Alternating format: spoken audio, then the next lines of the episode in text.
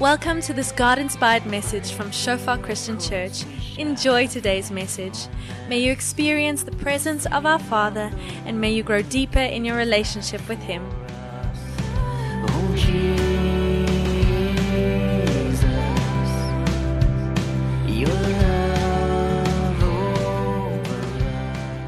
Welcome, everyone. My name is Vian. I'm one of the pastors here. It's really a privilege for me to share this message with you tonight. But before I dive in, let me just open for us in prayer. Yes, Lord, thank you that we can be here tonight, Lord. Thank you that you know, Father, who you've sent here, Lord, why we're here, Lord, the message, Lord, that you are bringing tonight, Father, for each and every heart, Lord. And I pray, Father, that, yeah, as Audrey just said, Lord, you, you came, Lord, and you broke open, Father, the, the hearts of stone, Father, so that living water can flow out, Lord. And I pray for the same tonight, Lord. Like Werner also said, Lord, may we just turn our hearts to you, Father, soften our hearts, so that what you want to plant, Lord, what you want to grow, Lord, what you want to see come from our lives, that that might spring up, Lord. And yes, Father, as we also go through this specific sermon as well, Lord, come and show us, Lord, the weeds that keep us, Lord, from not only growing, Lord, but going out into the world and sharing the message that was entrusted to us, the good news of the gospel. That a loving God sent his Son to make a way for sinful race. Thank you, Jesus, for the example that you set that in every aspect of life we can look to you, the author and finisher of our faith. Thank you, Holy Spirit, for applying the work of redemption in our lives, for leading us, for guiding and sanctifying us in the truth. In Jesus' name. Amen. So tonight we're going to go on with a sermon that Werner preached a couple of weeks ago, Jonah 1. So obviously tonight we're doing Jonah part 2. And I'm really looking forward to it. The title of the sermon is In the City or on the Hill. And that's a question that I want to pose to us, you know, and not only physical but spiritually, you know, em- emotionally, the things that God has called us to. Are we in the city or we're sitting on the hill? And it'll make sense in just a moment.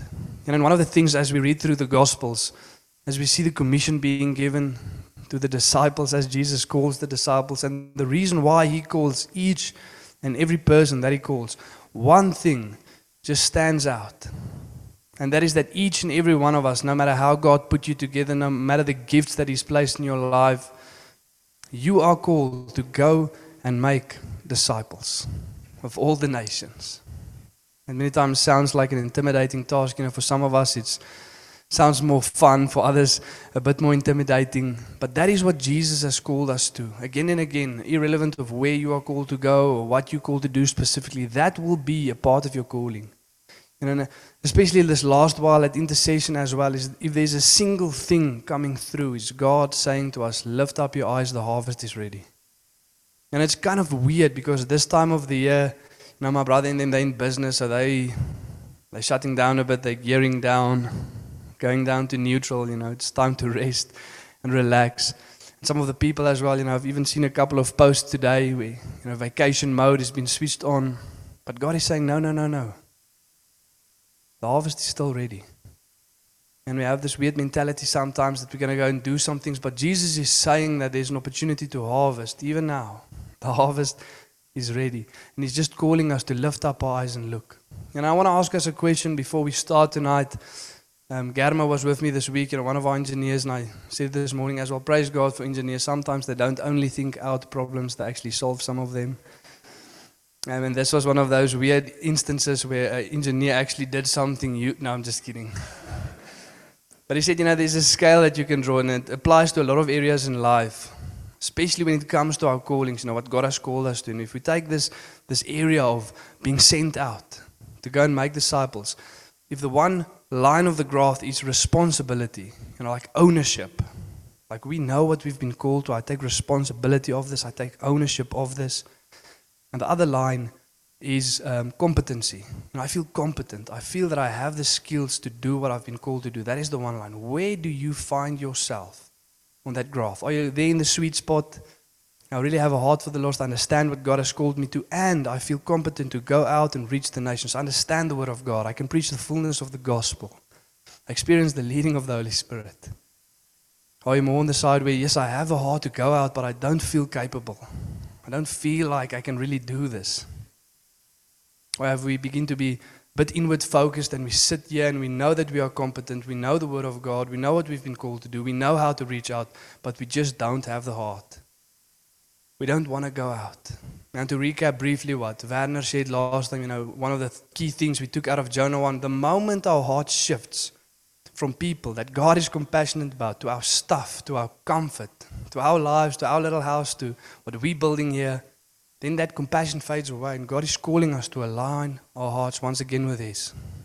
And the reason I'm asking the question tonight is because as Christians, we are called to serve God. The main thing that should just flow from our lives is Lord, your will be done, your kingdom come. Because I know what you've done for me and I've laid down my life and I'm following you. What do you want me to do? This is definitely what He wants each and every one of us to do. And it's important for us to know where we are at so that we can go and lay down at God's feet so that He can equip us or either shift our hearts so that we can once again go and do what God has called us to do. And we're going to read this passage of scripture in Jonah. We're going to start off in chapter 3, but just to recap a little bit what happened, we all, I assume, are familiar with the story of Jonah. So Jonah is, wakes up one day and the word of the Lord comes to Jonah. He's supposed to go to Nineveh, but he gets up he goes to Joppa and he wants to head to Tarsus in the wrong direction. God sends a storm, comes across the ship. They throw him overboard into the sea. Jonah cries out to God. Fish swallows him, spits him out in dry land. And that's where we pick up the story in Jonah chapter 3. So let's read together on the board. Jonah chapter 3 till chapter 4, verse 5. Then the word of the Lord came to Jonah the second time saying arise. And that word arise, I kind of like the, the Afrikaans word. It says maak klaar. Be done with what you're busy. Equip yourself. Get up, prepare, and go. Arise. It's time for action. Something needs to come to fruition here. And God is calling us to do the same tonight. Go to Nineveh, the great city, and call out against it the message that I tell you. So Jonah arose and went to Nineveh, according to the word of the Lord. Now Nineveh was exceedingly great city, three days' journey in breadth. Jonah began to go into the city, going a day's journey, and he called out, Yet forty days, and Nineveh shall be overthrown. And the people of Nineveh believed God. They called for a fast and put on sackcloth, from the greatest of them to the least of them. The word reached the king of Nineveh, and he arose from his throne, removed his robe, covered himself with sackcloth, and sat in ashes. And he issued a proclamation and published throughout Nineveh by the decree of the king and his nobles let neither man nor beast, herd nor flock taste anything, let them not feed or drink water. And you know, now we have a bit of grace for our government as well. You know, with this COVID thing, they call certain rules and regulations, but it's the first time something happens, so they're not quite sure how it will work. Now, I'm just thinking of some of the farmers hearing, okay, the, the cattle are not allowed to eat the grass. How on earth are we going to do that? Must we remove the cattle, remove the grass? Must we eat everyone when he wants to go down to eat? So have a bit of compassion for, for our people as well. Let them not feed or drink water, but let man and beast be covered with sackcloth. I said it this morning as well. I don't know how, you know, a sheep or a goat or a bull, you know, looks with sackcloth on. And where do you keep the clothes for your you know, your animals when the fast breaks out. And in today's context, I'm sure that there's some tanny with a yorkie with, with the sackcloth, just in case. You know, a morning coat that she puts on when things go tough. But not for, not for the cattle. And let him call out mightily to God. Let everyone turn from his evil ways and from the violence that is in his hands. Who knows? It's important that we see what the king is asking here. Who knows God may turn and relent and turn from his fierce anger so that we may not perish. When God saw what they did, how they turned from the evil ways, God relented of the disaster that he had said he would do to them, and he did not do it. But it displeased Jonah exceedingly, and he was angry, and he prayed to the Lord and said, O Lord, is this what I said when I was yet in my country? That it, this is why I made haste to flee to Tarshish, for I knew that you are a gracious God and merciful, slow to anger and abounding in steadfast love and relenting from disaster. Therefore, now, O Lord, please take my life from me, for it is better for me to die than to live. And the Lord said, Do you do well to be angry? Jonah went out of the city and sat to the east of the city and made a booth for himself there. He sat under it in the shade till he would see what would become of the city. And there we see now we get a bit of a glimpse of what the title means in the city or on the hill. Jonah goes to sit outside the, on a hill to see what would happen to the city that he was sent to, to go and preach the gospel. And he goes and he sits outside of the city to see what happens then. The question that I'm asking is what can we learn from Jonah's life? There's kind of parables in Jonah's life that is true for us as well. And the first one is we read here in Jonah 1, verse 1 and 2. Now the word of the Lord came to Jonah, the son of Amittai, saying, Arise, get ready, stand up, be prepared, go to Nineveh, that great city, and call out against it, for their evil has come up before me. And we know the story, like I just explained. Jonah flees in the wrong direction, makes a lot of wrong decisions, you know, and maybe some of us feel that way as we're sitting here tonight as well. I've ignored the call of the Lord for my life. Some willingly, some unwillingly, some not really sure what God has called them to. But I've heard a lot of stories, you know, especially in ministry. I don't know why some ministers are so disobedient. I'm just making a joke. But the word of the Lord comes, this is what I've called you to, and we're heading the wrong direction. You know, maybe some of us feel that way as well. You know, Jonah was maybe a faithful prophet until this day when something came that maybe shook him a little bit, but he didn't want to go. And after everything that happens, after God saves him, after he literally tries to run away from God, and we maybe do that sometimes as well. You know, we feel that we've fallen off, we've fallen from grace, we're away from God. What will happen? When Jonah called out, the Lord saved him, spat him out, and the Lord said the following. Now the word of the Lord came to Jonah the second time Arise, prepare yourself, go to Nineveh, that great city, and call out against the message that I tell you.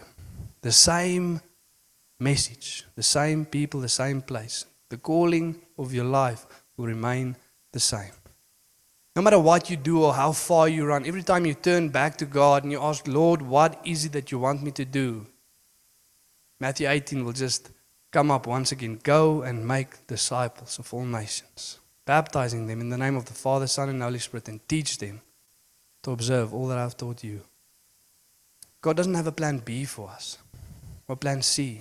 Now that's what makes him God. He's kind of in charge. The call that God has for us remains the same. And we see here that God sent Jonah to a specific place with a specific message for a specific reason. And that is true for us as well. We are inherently sent ones. We have been sent. We read here in John 3, verse 16 to 17, the following For God so loved the world that he gave his only Son, that whoever believes in him should not perish but have eternal life. For God did not send his Son into the world to condemn the world, but in order that the world might be saved through him. And then Jesus says to us in John 20, 21, Jesus said to them again, Peace be with you, as the Father has sent me, even so I'm sending you. Because God loved the world, He sent His Son, and because God still loves the world, He's sending me and you. Not to condemn the world, but to proclaim that through Jesus they might be saved. That calling remains, and I want to ask us a question Do we live with the realization that we are sent once? Do we stand up in the morning and understand this principle that I've been sent here? I'm not here by accident. Where I work, I don't work there by accident. But God has called me to go there to proclaim a specific message to specific people for a specific reason. I am a sent one. How would that life look? I said this morning as well, I'm Hoog, faithful servant, is here once again, same seats. But Wim Hoog has been sent overseas for Sasol a couple of times for a specific reason to a specific people to do a specific job. And then imagine when Hoog comes back and they ask him, Yes, Hoog, how was it? What did you do? And he says, Yeah, check, it's Big Ben. Here's the Golden Gate Bridge. They're like, No, no, we didn't send you to do sightseeing. We're talking about what we send you to accomplish. And so God also sends us, you know, in the Afrikaans it says so well that Jonah, for the first day, he just walked around the city. And many times we do the same, unintentional. We are where God wants us to be, but just walking around. We're not proclaiming the message that we ought to proclaim. We're not reaching the people that we are supposed to reach. But if you turn back to God, He will say, Once again, I've sent you to Secunda to go and proclaim the message of the gospel. That will not change. Takes us to point number one tonight. In the city or on the hill, God calls every believer to arise, to prepare, to make ready, and go to the city where God has called you to go. And there's a wonderful quote, I can't remember who said it, but it says, No person will grow beyond the quality and beauty of the pictures that hang in the gallery of his or her mind. Do you see yourself being called by God? Do you realize it? Is it a truth in your life? Because until it is, you won't go. You know, we need to kind of close our eyes. Werner once said it, and he said it so well. You know, many times we think about missionaries and we think, you know, as they go out, they really sent ones. You know, they, they go to a specific place. They sent out. We kind of sent out. More or less. Sometimes. Maybe on weekends. You know, and as they pack their bags and they go there, they have this, you know, knowing that I'm going somewhere for a particular purpose. But you also need to imagine yourself. Maybe some of us need to go and do it. Just go pack your bags and pack them out again. It's okay, no Ziggy. Now here because God has sent us to do something here. But I know that I'm sent here by God. I know that I'm sent here. We have to have that picture in our mind. To not like Jonah only walk around in the city. Now we read, if we can take, you know, what, what Jonah did here in Jonah 3 verse 4 and then Jonah 4 verse 5, you would take it, you know, like in a chronological order of what Jonah actually wanted to do without the place in between where God just shared what Nineveh actually did. The people repented, they turned to God, God relented. But in Jonah's story, this is like chronological order of actually what happened. And it says Jonah began to go into the city, going a day's journey, and he called out, Yet forty days, and Nineveh shall be overthrown.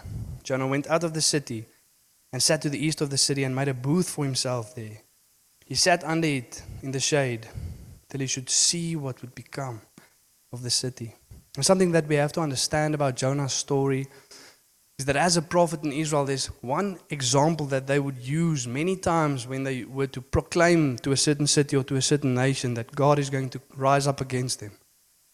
And it's the example of Sodom and Gomorrah. They say, like God did to them, He's going to do to you. So be familiar with the story. You know, and what happened there is in Genesis 18, you can go and read it on your own. The same passage of scripture where God came to Sarah and said, You know, you're going to bear a child this time next year. And as they moved past, Abraham asked him, You know, where are you going? What are you going to do? And the Lord says, No, I'm sending these men to Sodom because their evil have arisen before me. I'm going to wipe out the city. Yeah, we, we have these two differences. Jonah, he went, but he didn't have the heart. Abraham had the heart, but he didn't go. And so we read, Abraham starts to speak to God and he says, God, for 50 people, he says the same words as Jonah said to God I know that you are God, abounding in steadfast love, relenting of disaster. I know this, Lord. You don't want to do this. If there's 50 righteous, will you relent? And the Lord says, Yes. For 50, I won't do it. And Abraham says again, Okay, but Lord, 40, 40 people, will you relent? And God says, For 40, yes, I'll do it. And it goes on until Abraham says the last time, Lord, for 10 people. You do it for 10? And he says, For 10, I will surely spare the city. And Jonah knew there's 40 days left. Like, Jonah, what are you doing on the hill? You just need to go and convince 40 people of the grace of God, 10 people, and God will surely relent. What are you doing on the hill? And God is saying to us as well, What are you doing on the hill? There's people that cannot tell their left hand from their right, they don't know what they're doing. We need to go and live in the city. And I imagine we walk past people every day and God would say, 40 days. This is the time limit on this guy's life. Won't you share with him the message of the gospel? Yeah, many times we think, you know, these people are just going to stay with us for years and years and years, and eventually a time will come. But they also walk past people. And until I impart to them, they cannot impart to others. They don't carry the message. One of our friends, a couple of weeks ago, was 22 years old. Don't say that it's going to be this long or this long. Imagine we lived with that urgency. Can we do that? We cannot simply sit on the hill and see what will happen to the city that God has sent us to. It's called us to have that heart of compassion to reach out. The king asked, Who knows? The man that sat on the hill, he knew that God would relent if they turned to him. We cannot do that. That takes us to the next scripture in John 1, verse 14, speaking about Jesus, Jonah being the anti Jesus. And it says the following And the Word became flesh and dwelt among us. And we have seen his glory as of the only Son of, of the Father, full of grace and truth. What if Jesus simply came and said, This many years, because we have the same faith as Nineveh, each and every person that doesn't know the gospel, that works past you, have the same faith. That day of judgment will come until we preach to them the message of the gospel. Imagine Jesus came and said, Hey, you guys don't make it. And they simply went and sat on a hill to see what would happen. But when Jesus went to the hill, it wasn't there to look and see what happened. He was there because he knew to give his life for sinful race. And he says, What I did on the hill, I'm calling you to go into the city and proclaim. Takes us to point number two. In the city or on the hill, God calls every believer to reach out to the city. To reach out to the city. We need to go with that urgency. And some of us, as well, as we go and we reach out to the city, we need to do it with the fullness of the gospel. Now, Jonah, and I want us to, to see as we're going to read the next passage as well. Now, the king asked that question who knows? Who knows what God will do? Maybe he will relent. Why? Because Jonah did not proclaim to them the fullness of the gospel. We read here in Jonah chapter 3, verse 4, and then chapter 4, verse 2. And I want us to look at Jonah's revelation of who God is. And remember, this is not only theoretical knowledge, he experienced this just a couple of days ago. He was thrown into the sea, called out. The whole chapter of Jonah 2 is Jonah thanking God because of his mercy, because he saved him when he called out, even though he did not deserve it. That is the whole of Jonah chapter 2. So he didn't only know it, but he, he experienced it as well. So see the message that he preached versus the revelation that he has. Well, I have Afrikaans slides here. Let me just go to the top one. Jonah goes into the city and he says to them the following. Oh, that's also Afrikaans. Sorry, guys, I forgot to change that one. But Jonah goes into the city and he says, 40 days, and God will destroy the city. That is the only message. And the king's like, who knows? Maybe if we turn to God, maybe if we don't, we don't know what this God will do. But then Jonah says to the Lord, Therefore now, oh, this is why I made haste to flee to Tarshish, for I knew that you are a gracious God and a merciful God, slow to anger and abounding in steadfast love, relenting from disaster. You know, now as Christians as well, we kind of fall to one of those two categories. We have people that go out and they proclaim the dry or braai gospel, you know, turn or burn. It only works in English. If you tell an Afrikaner dry or braai, he's going to braai. He's not going to dry, only the chops. And we go, so, and, and we actually realize it many times. And also, you know, as we're sitting here, maybe gauge where you're at because you know what part of the gospel you actually need to focus on. But we go and we see that Jesus came into the world not to condemn, not to condemn, but that the world might be saved through him. And many times we go and we want to do behavior modification. We see people doing certain things in their lives. I mean, just he's besig met sonde. You're busy sinning. Stop. It's not how it works. It's when we turn to God, when we see the love of Christ, that He comes and changes our hearts. We need to preach the fullness of the gospel. What Jonah did not do. You don't want to walk away from someone and they think to themselves, yes, maybe. Maybe if I really try hard enough, maybe if I really try to be good, maybe then God will spare me. That's not the gospel. The gospel is He sent His Son so that He can come into our hearts and bear much fruit in our lives. That takes us to the last point. God calls every believer to preach the full gospel. He says, Go into the nations, make disciples of them, and teach them to obey everything that I taught my disciples, the fullness of the gospel. You know, if you maybe want to make a note, if you really want to prepare well, maybe your testimony or something that you want to proclaim to people, there's four things when it comes to proclaiming the gospel that we need to teach people.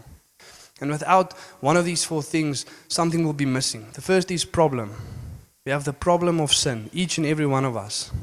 And if we miss miss that point, people won't know what they need to be saved from. They will think that sin's not that bad. But as we look to the world, we see that it is. The problem of sin. Secondly, the solution of a Savior. God made a way. We did not build our way to heaven, but God sent His Son so that we can be saved through Him. That is the solution. But we can't stop there as well. Then we have response. The Bible determines our response that we have towards God. When we see that Jesus came out of love to save us, the response is that we lay down our lives, take up our cross, and follow Him because He is King and He is worthy of it all, as we just sang. And then we have effect. The effect of the gospel through our lives is God pouring His Holy Spirit in us, leading us, and we start to bear much fruit. We don't all of a sudden become the holiest people on earth and we never sin anymore. But God starts to change something in us. For all who are in Christ is a new creation. The old has passed away, behold, the new has come. And we need those four aspects whenever we go and proclaim the gospel to people. You know, how many of us have heard the testimony maybe from someone and they stop there at, at response and then I gave my life to Jesus, end. And everything was just good and well. And since that day, I never sinned again. Maybe five minutes ago. Give me another five and that'll change soon. But we need to bring those four aspects in. And I also want to say something tonight. It might come across harsh, but I'm not saying it to condemn anyone. But there needs to be grace. You know, in Hebrews 5 verse 14, the writer writes and he says, to the Christian people, he's writing to the church, and he says, Some of you ought to be teachers by now. Some of you have been, you know, walking this road of faith or saying that you are Christians for such a long time. You ought to be teachers by now. You must be able to instruct people on the basic doctrines of God. And then he says to them, But you need milk, not solid food. He's calling them babies. Still babies in the faith. You need someone to once again explain to you the basic doctrines of the kingdom of God. And I want to say something tonight. Because many times a question that we get is it okay not to be where we are supposed to be? And the answer is no. Just like sin is not okay, so passivity is not okay. But there is grace. Where is grace? Where repentance is present. If we just simply say, No, Lord, we're going to sit passively until you come, grace is not present because repentance is not present. But when we repent, repent like the Ninevites did, and we turn to God, then grace rains down. If I say, Lord, I understand that my heart's not where it should be towards the lost, come and change it, then grace rains down. If I say, Lord, I know that I've not been equipping myself to carry out the commission that you have given me, then grace rains down. But if we just sit back, grace is not present. We repentance is not present. And God is calling us to once again turn our hearts to Him and says, Lord, here we are. And we want to arise. It's for klaarmaak. We want to make ready. We want to drop the things that we've been busy with that we should not have been. And we want to equip ourselves to go out and proclaim the gospel. Because we don't know when we walk past someone how many days they have left. Maybe Shane better than any of us working for Langamet. We don't know the days that some people have left. I'm going to end for us in prayer, and I want us to turn to one another and discuss this. Firstly, do you live with the realization that you are sent by God? Is it something that's true of your life? Secondly, are you actively busy reaching this town? I have to say it as well, you know, we can't reach the town if we're away every second weekend. Go if God sends you, but if He doesn't send you, stay because you are sent here. It's one thing you can be sure of.